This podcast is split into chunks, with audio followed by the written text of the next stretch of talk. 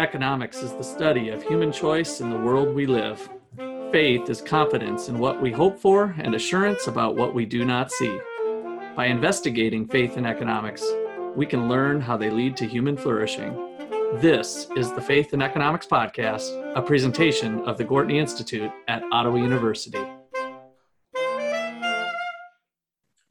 Welcome to our show today. I'm Lou Graham, co producer and graduate assistant for the Gwartney Institute.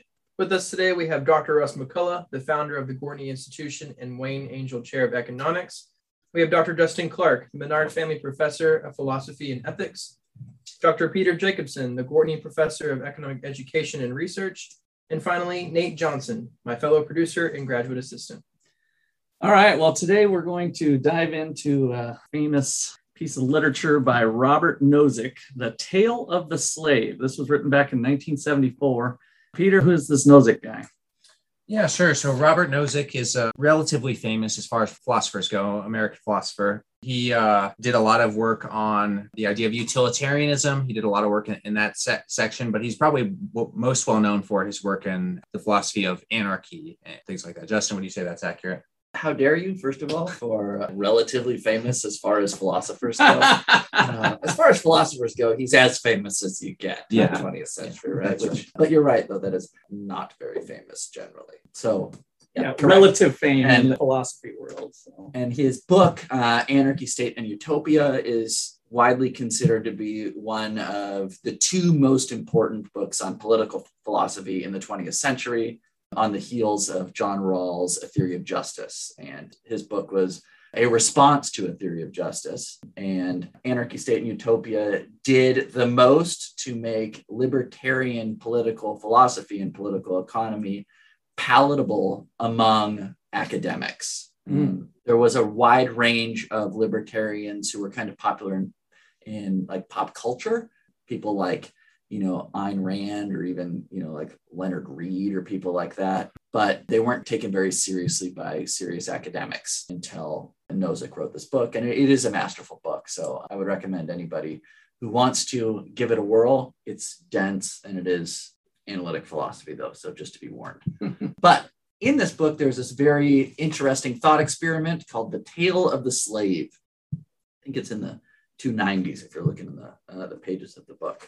So it's a fun little thought experiment. And I thought we'd just run through it. And we can, I think at the end of it, we could ask ourselves what this is supposed to tell us and also what this might tell us about our current situation. Um, so it starts out by saying, consider the following sequence of cases, which, which we shall call the tale of the slave. And imagine it is about you. So there are nine different stages we're going to go through here. Stage one there is a slave remember that's you, completely at the mercy of his brutal master's whims. He often is cruelly beaten, called out in the middle of the night, and so on. So, just to take a quick break here and insert some commentary, this doesn't seem like it's the best situation for you, right? In fact, it seems like a pretty bad situation. Maybe one of the worst situations you could be in, right? Yes, I mean, possibly hell, I, I would say, might uh, be somewhere in there. Well, it's not good, right? Uh, yeah. So, stage two the master is kindlier and beats the slave only for stated infractions of his rules, not fulfilling the work quota, and so on. He gives the slave some free time. So, your situation is still not good, right? But if, we're at North Korea here or something, maybe. I don't know. But uh, if, if you had to choose between one and two, clearly two is better, right? Yes. yes. But if you had to choose between, you know, I said you can have your life now or you can have stage two, you would probably think, I think I'm going to stick with now, right? Two sounds still pretty bad. Yeah. Stage three, the master has a group of slaves and he decides how things are to be allocated among them on nice grounds, taking into account their needs, merit, and so on. We go, oh, well, that's still a little bit better than two benevolent dictator stage, maybe. Yeah, and there's going to be a few of those stages. Okay. Stage four the master allows his slaves four days on their land and requires them to work only three days a week on his land. The rest of the time is their own. So now you've got a little bit of time to do things for yourself. Stage five the master allows his slaves to go off and work in the city or anywhere they wish for wages. He requires only that they send back to him three sevenths of their wages. He also retains the power to recall them to the plantation if some emergency threatens his land, and to raise or lower the three sevenths amount required to be turned over to him. He further retains the right to restrict the slaves from participating in dangerous activities that threaten his financial return. For example, mountain climbing or cigarette smoking. Yeah, so three sevenths is around our top marginal rate in the United States for taxes. So that's not too bad, but yet I'm a slave, I'm kind of poor. So that's a relatively high rate, not a very progressive rate. So he's still being pretty strict on us here in, in level five. Okay. Level six, the master allows all of his 10,000 slaves except you to vote, and the joint decision is made by all of them. There is open discussion and so forth among them, and they have the power to determine to what uses to put whatever percentage of you and their earnings they decide to take, what activities may be legitimately forbidden to you, and so on. So now you are among 10,000 slaves, right? And at least some of the decision making on what you are allowed to do and how you are uh, ordered around is up to the vote of those 10,000. So since yeah, since I don't get to vote, it's kind of a select democracy. Like I'm the woman in the start of the United States, I don't get to vote, but I get to be, eh, I have some freedoms. Yeah, so let us take pause in this sequence of cases to take stock. If the master contracts this transfer of power so that he cannot withdraw it, you have a change of master. You now have 10,000 masters instead of just one. Rather, you have one 10,000 headed master. Perhaps the 10,000 will even be kindlier than the benevolent master in case two. Still, they are your master. However, still more can be done. A kindly single master, as in case two, might allow his slaves to speak up and try to persuade him to make a certain decision. The 10,000 headed monster can do this also. So, stage seven, though still not having the vote yourself, you are at liberty and are given the right to enter into the discussion of the 10,000 to try to persuade them to adopt various policies and to treat you and themselves in a certain way. They then go off to vote and decide upon policies covering the vast range of their powers. So here, you're allowed to try to convince the 10,000 people who will be voting on these rules, etc. You can't vote yourself, but you can try to convince them before they go off to vote. Enter lobbying, even though I'm relatively poor. Stage eight. In appreciation of your useful contributions to discussion, the 10,000 allow you to vote if they are deadlocked. They commit themselves to this procedure after the discussion, you mark your vote on a slip of paper and they go off and vote. In the eventuality that they divide evenly on some issue, 5,000 for and 5,000 against, they look at your ballot and count it in. This has never happened. They have never yet had the occasion to open your ballot. A single master might also commit himself to letting his slave decide any issue concerning him about which he, the master, was absolutely indifferent. So that's stage eight. And then we have our final stage, stage nine. They throw your vote in with theirs. If they are exactly tied, your vote carries the issue. Otherwise, it makes no difference to the electoral outcome. So I take it that we all agree, and we did agree earlier, that stage one was pretty bad, right? And it seems like stage nine is about like what we live under right now, right? So the question is which transition from case one to case nine made it no longer the tale of the slave. Well, first of all, I just wanted to say I love stage eight uh, thought of the thought experiment. It's kind of highlighting that rational ignorance is alive and well, that we don't have really any benefit to voting in our personal lives because there's never been a mass election that was decided by one vote. So I love that he highlighted that. Yes. And you might ask yourself what the difference between stage eight and stage nine really is, right? Yeah, there wouldn't be, right? There, at least in, in effect, there's no like you could never have an outcome that's different. Yeah, there's a potential. There's practically no difference between stage eight and stage nine, right? Right, there isn't. Yeah, Your vote counts in exactly the same in cases. the same case. Yeah, and would count the same way in every case. So Yeah. that they, yeah, So what that actually means is that if you agreed that stage nine accurately describes the situation that we're in, and we also agree that stage eight and stage nine are practically indifferent, then stage eight also describes the stage that we're in, at least practically, right? In terms of yeah. So I, th- I there's an interesting like I think this is a large part a rhetorical tool. It's like you know the kind of like the end is it's, it's sort of like an oh well maybe you know there's not a good reason to pick a stage, but I picked some stages anyways here, Justin, and, and you can tell me why I'm wrong that these stages are no longer the tale of the slave. One option is stage six, master allowing the ten thousand slaves to vote except you. The other option is stage eight, and that's when you're allowed to cast a vote in circumstances where there's a tie. Those are my two possible options here. I'm not saying that either of those are correct, but I think out of all the options on the paper here, those jump out to me as the ones that would make the most sense for someone to claim, well, this is no longer the tale of the slave. Okay. So we have one vote, or Peter's dividing his votes here and trying to hedge his bets and saying he votes for stage six and Yeah. stage eight. I think stage six and stage eight are you could have an intellectually consistent argument. I, I'm in for six. Yeah.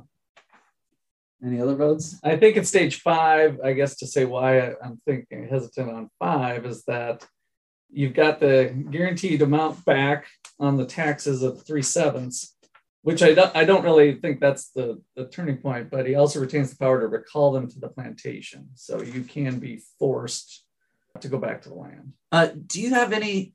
So throughout this, yeah, you now you're going to throw COVID on me and you're like, you're forced to wear No, a I'm not going to throw that. Uh, yeah, that's stage 10, which we'll get to later, right? Stage 10, you're allowed to vote, but uh, you also have to take a shot. And if, uh, vaccine you I don't actually already- shot, then I actually already wrote stage 10, but we can come to that later. I got Okay. I got a couple other stages here. I'm interested in. but what was I going to say? I can't remember.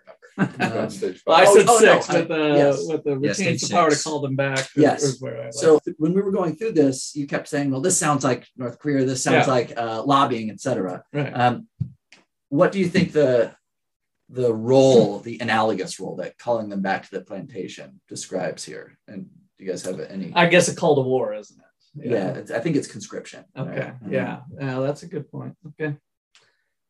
Well, What about our illustrious I'm gonna go with five when I when I first read it. I thought five. five was when you, the Yeah. person stopped the it stopped being the tale of the slave. Yeah, because it's, it's like like slavery is like hard. I think number one, you're a slave. Like that's uh, it's given. Like it's still the tale of the slave. But when you get to five, I think it's no longer the tale of the slave.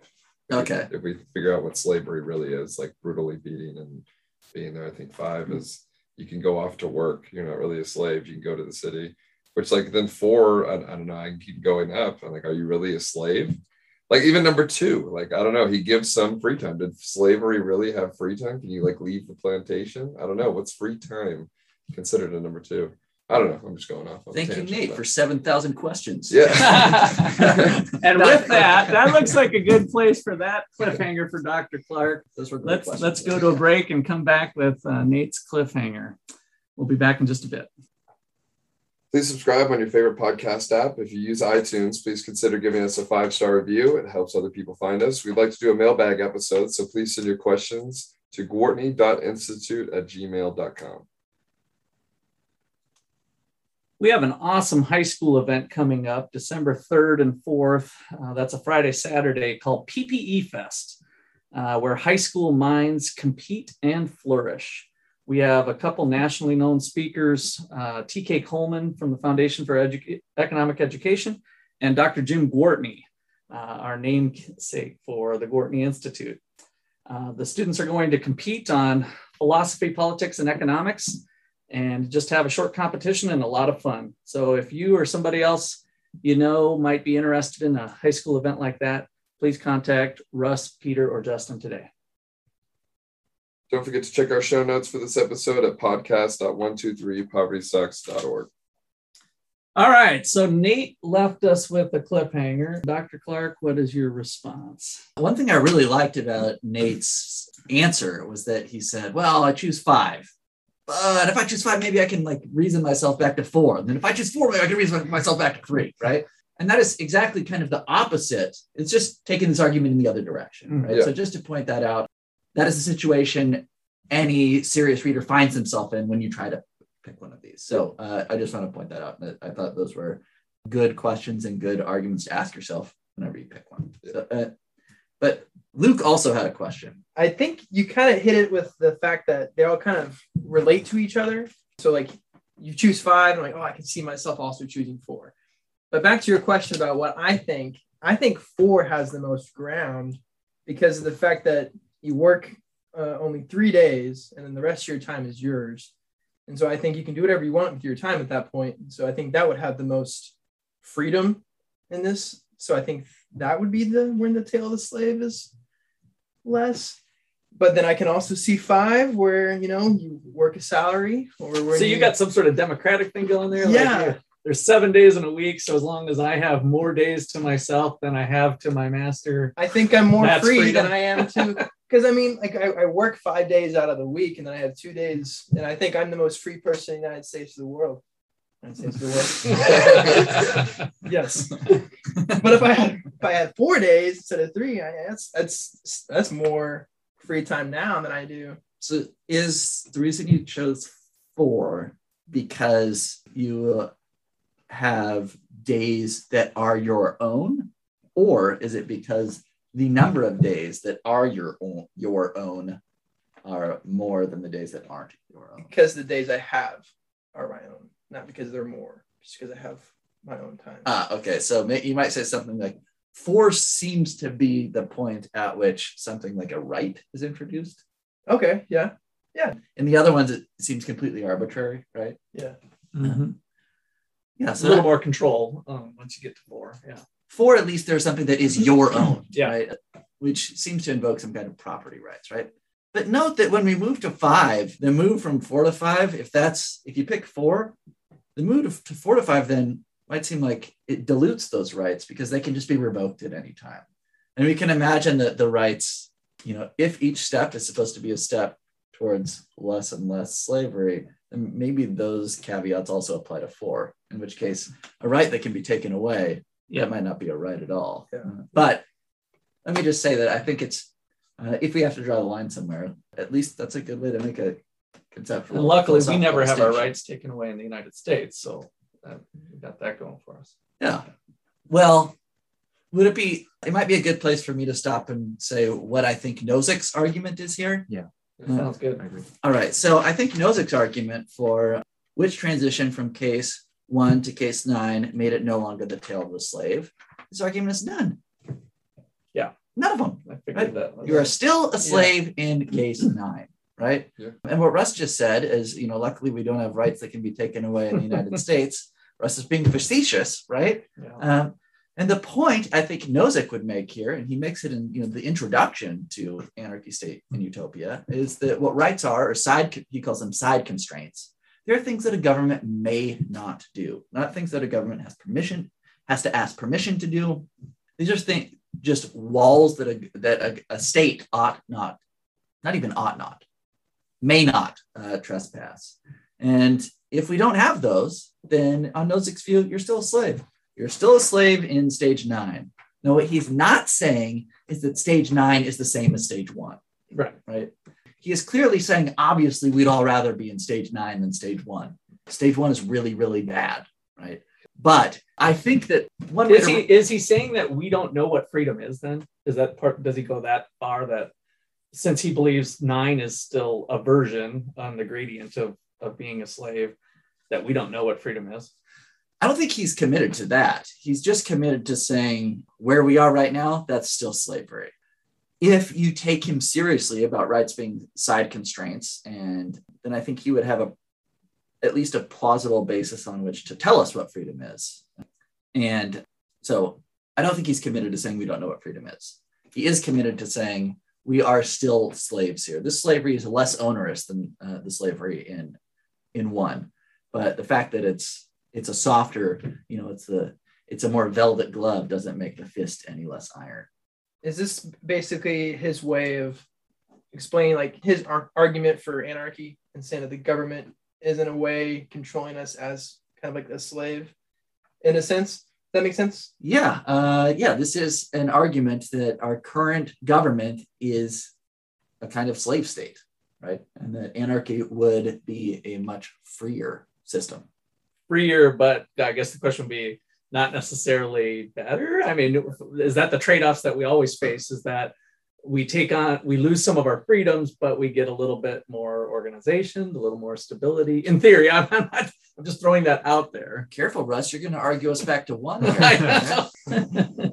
So I, I wanted to maybe argue and not totally against Nozick because I think Nozick in some ways is smarter than me, but I, I want to stretch stretch this argument a little bit further even and see like add additional points and steps and see if we can escape with my additional steps or whether Nozick, uh, obviously not here with us, but would tell us we've escaped.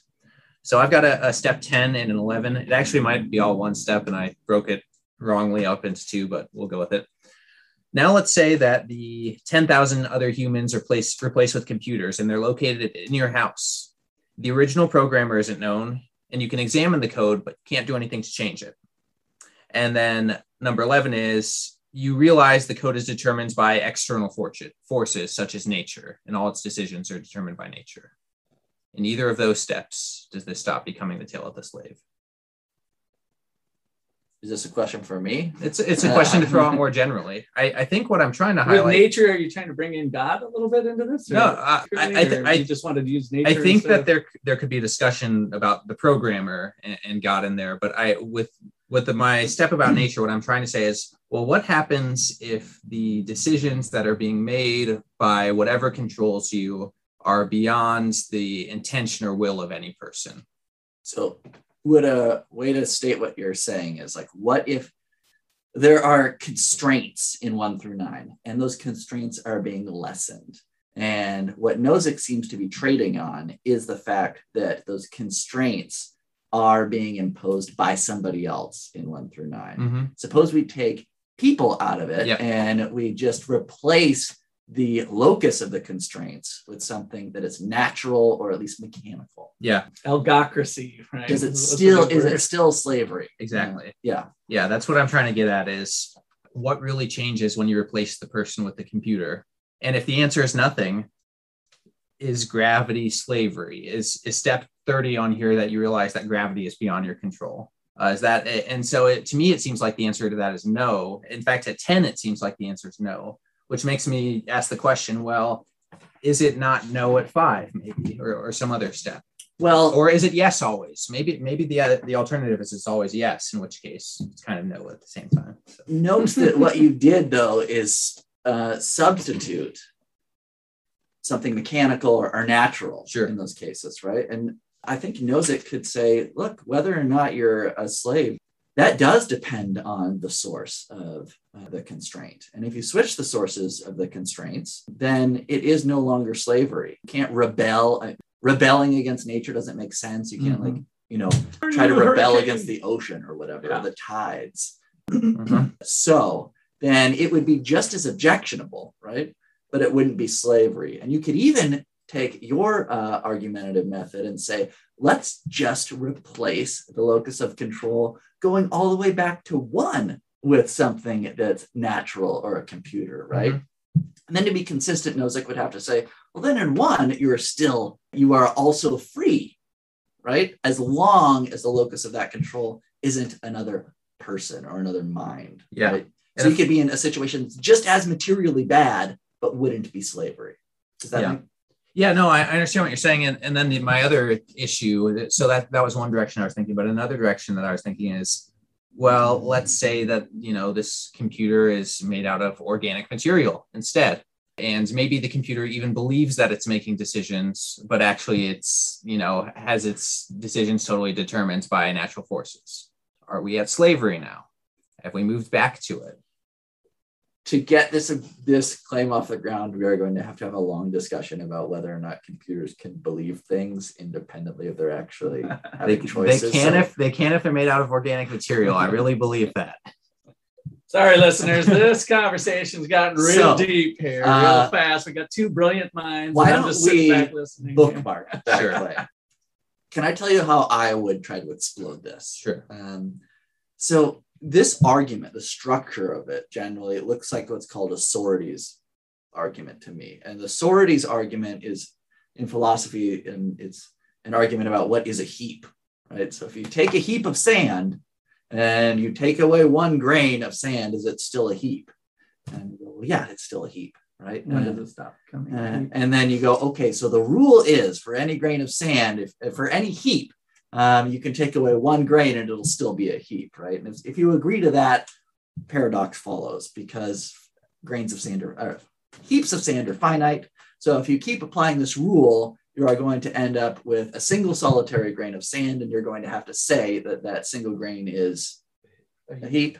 And what's even worse, since it's a heap and you can take away one grain from any heap and it'll still be a heap, you can take away that grain and you'll still have to say what you're left with is a heap. And there's not even any sand there, right? Um, Too simple of an equation, I would say. It- So- it comes down to a minimum or something. if we know that this argument seems kind of structured like that, that it starts out by saying, we know this is slavery, and it says, let's take a couple steps away from what makes slavery so bad, and we end up here and we go, well, there's not really, it doesn't seem like there's any principled break for us to say when it is slavery or not.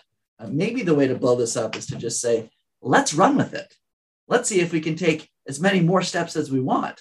So we let's take 10 and 11 and 12 and all the way up to step 35 or whatever, where um, you know you keep granting more and more freedom, and we end up, you know, can we end up stepwise with step n such that you are almost We're completely, uh, you know, you you know, one every 20 years you have to, you know, this group of people gets to vote on what you are required to think about for a second of your life every 20 years you know are you still a slave then? And then it seems like it's kind of ludicrous to say that you're a slave in that case right? Hmm. so if we can acknowledge that this has the structure of a Sorites argument maybe one of the ways you you break this is by saying let's just push it to the full end. And then we realize okay well if this argumentative structure doesn't work at step n where we are almost completely free, right? Um, and mean, you, can say like, if you want to call that slavery, fine, but it seems like a pretty unobjectionable form of slavery. Um, then we have to ask ourselves, well, what about step nine? Is step not nine and unobjectionable or not? And so that would be, I think, the way to fight this argument. If And that's where I, to. that's where I kind of feel like when I said about the heap of sand getting to a minimum where we still consider it a heap, but kind of like what Luke was saying, where we have most of our freedoms. Like there gets to be a point where we've got, and but again, it, people are going to disagree with 75% of the time is I'm free, or 80% of the time I'm free, or 50% I'm fine with, or so instead of saying that we're going to get to a mm-hmm. point, um, because then you know some idiot philosopher is going to say, "Name the point, right? You set a point, Right. point it out, right? Where's the line? Yeah. Uh, and can- why is the line? Yeah, and why is the line there? Yeah. And not and, and I would say values are subjective to each person, that there isn't a line. Now, let's not get too far into your objective get- subjective yeah. thing, but, but but but my point is that each person has a different line, and that's just the way life is. I, I think you're going to run into any trouble when you say people have a line, because then somebody is going to say, "Well, what about this farther this farther back from your line?" Etc. So wouldn't it seems like the clear thing that you might want to say is something like, "It clearly exists on a spectrum." Yeah, yeah, And and we can just spectrum. say yeah. that But if you, you gave know- me discrete one through thirty-five to choose from, somewhere in there, I would find maybe at level twenty, and Luke might say level eighteen. That's my point: is that each one has a different level, and that's and and you're right. You could push me to thirty-five or thirty point one, and I might say okay. But if you give me a discrete number of choices, I can find my comfort level in there. How depending on how I value freedom and the trade-offs. Yeah, but I think it- to not get trapped, right? The I think the thing you want to say is just it's on a spectrum. Uh, one of the you know it's going from worse to better, Yeah. and it's going from less more slavery to less slavery. Does that? So Yes. I, I think what what you're saying is, or, or at least one way that I, I could argue from this perspective is the reason that I chose number six when I was thinking about it is I wanted to think about, well, what is an analog to number six? And I think Russ actually brought up a good analog when you were going through the points. It's like, do I believe that women before they had the right to vote were slaves? Not in the same sense that, you know, African Americans were slaves in this country. I, I wouldn't say like in a meaningful sense that those two things are the same concept. There is again, certainly you don't want to be in the situation of having no votes given the two options but it's not the same as slavery to me. And so, like when I look at that, that analog and I say to myself, do I believe women in the 1920s were slaves because of their inability to vote? At, at least we'll say that. And my answer is no, that they were in a worse situation, but it wasn't the same as slavery. And so to me, like the, this is just like a there's a language game going on here.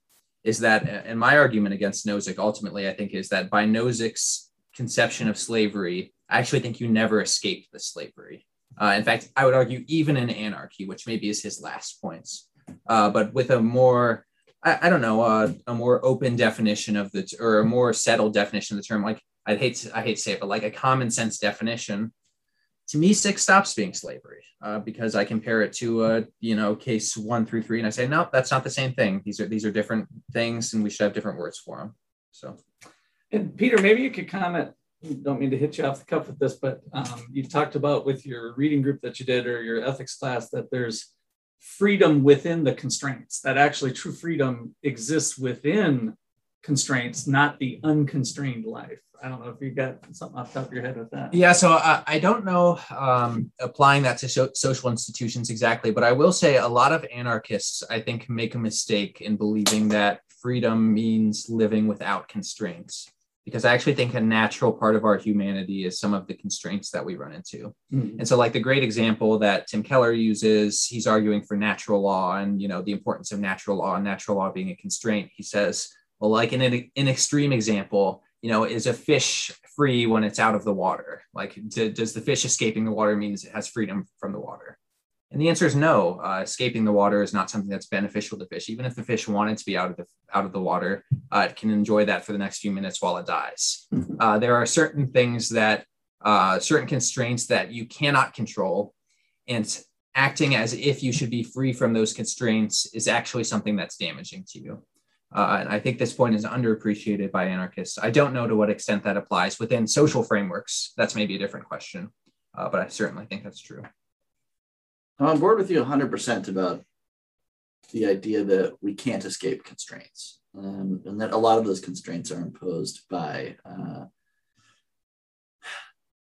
nature, God, whatever. You know, you want to say this as pluralistically as possible mm-hmm. um, to get everyone on board with it. Sure. But that some constraints surely are also imposed socially, right? And um, the question I think that uh, a good anarchist and a good uh, natural law theorist would disagree on is um, what about those social constraints? So even an anarchist, a, a, good anarchist will agree that some of these constraints are imposed by nature, right? Um, and yeah. even maybe human nature too, right? Yeah. Uh, but the question is, uh, does that give carte blanche to um, the kind of social constraints sure. that the natural law theorist wants to impose sure, and sure. if not where where's the line right yeah so would the would the anarchist um, say that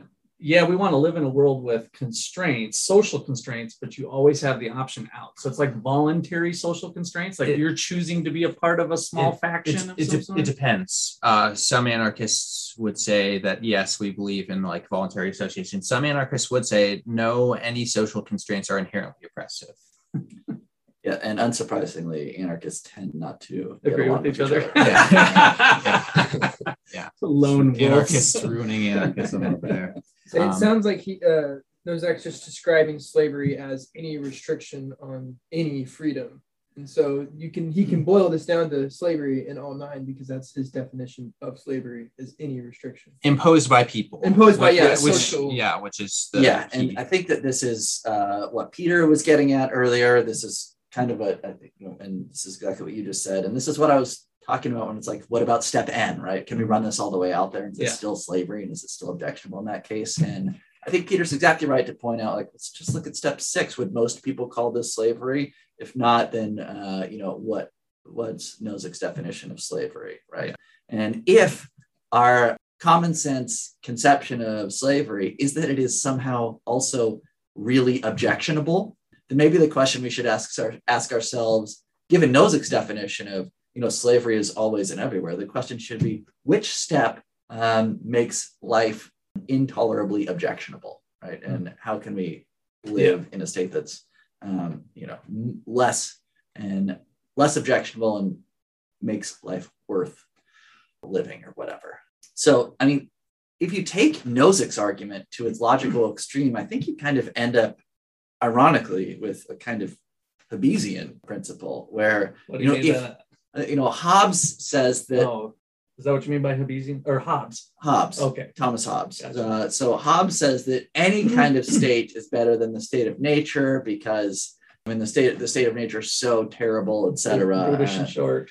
yeah, poor, nasty, poor, brutish, and short, right? Uh, and he ends up saying like, you know, uh, we his, you know, you're always going to live under a sovereign, can't get out of this, and so you know it's it's pointless to try. And I think if no, I mean, one way to read Nozick is that you're always going to live in slavery, right? There are only less objectionable forms of slavery. Yeah.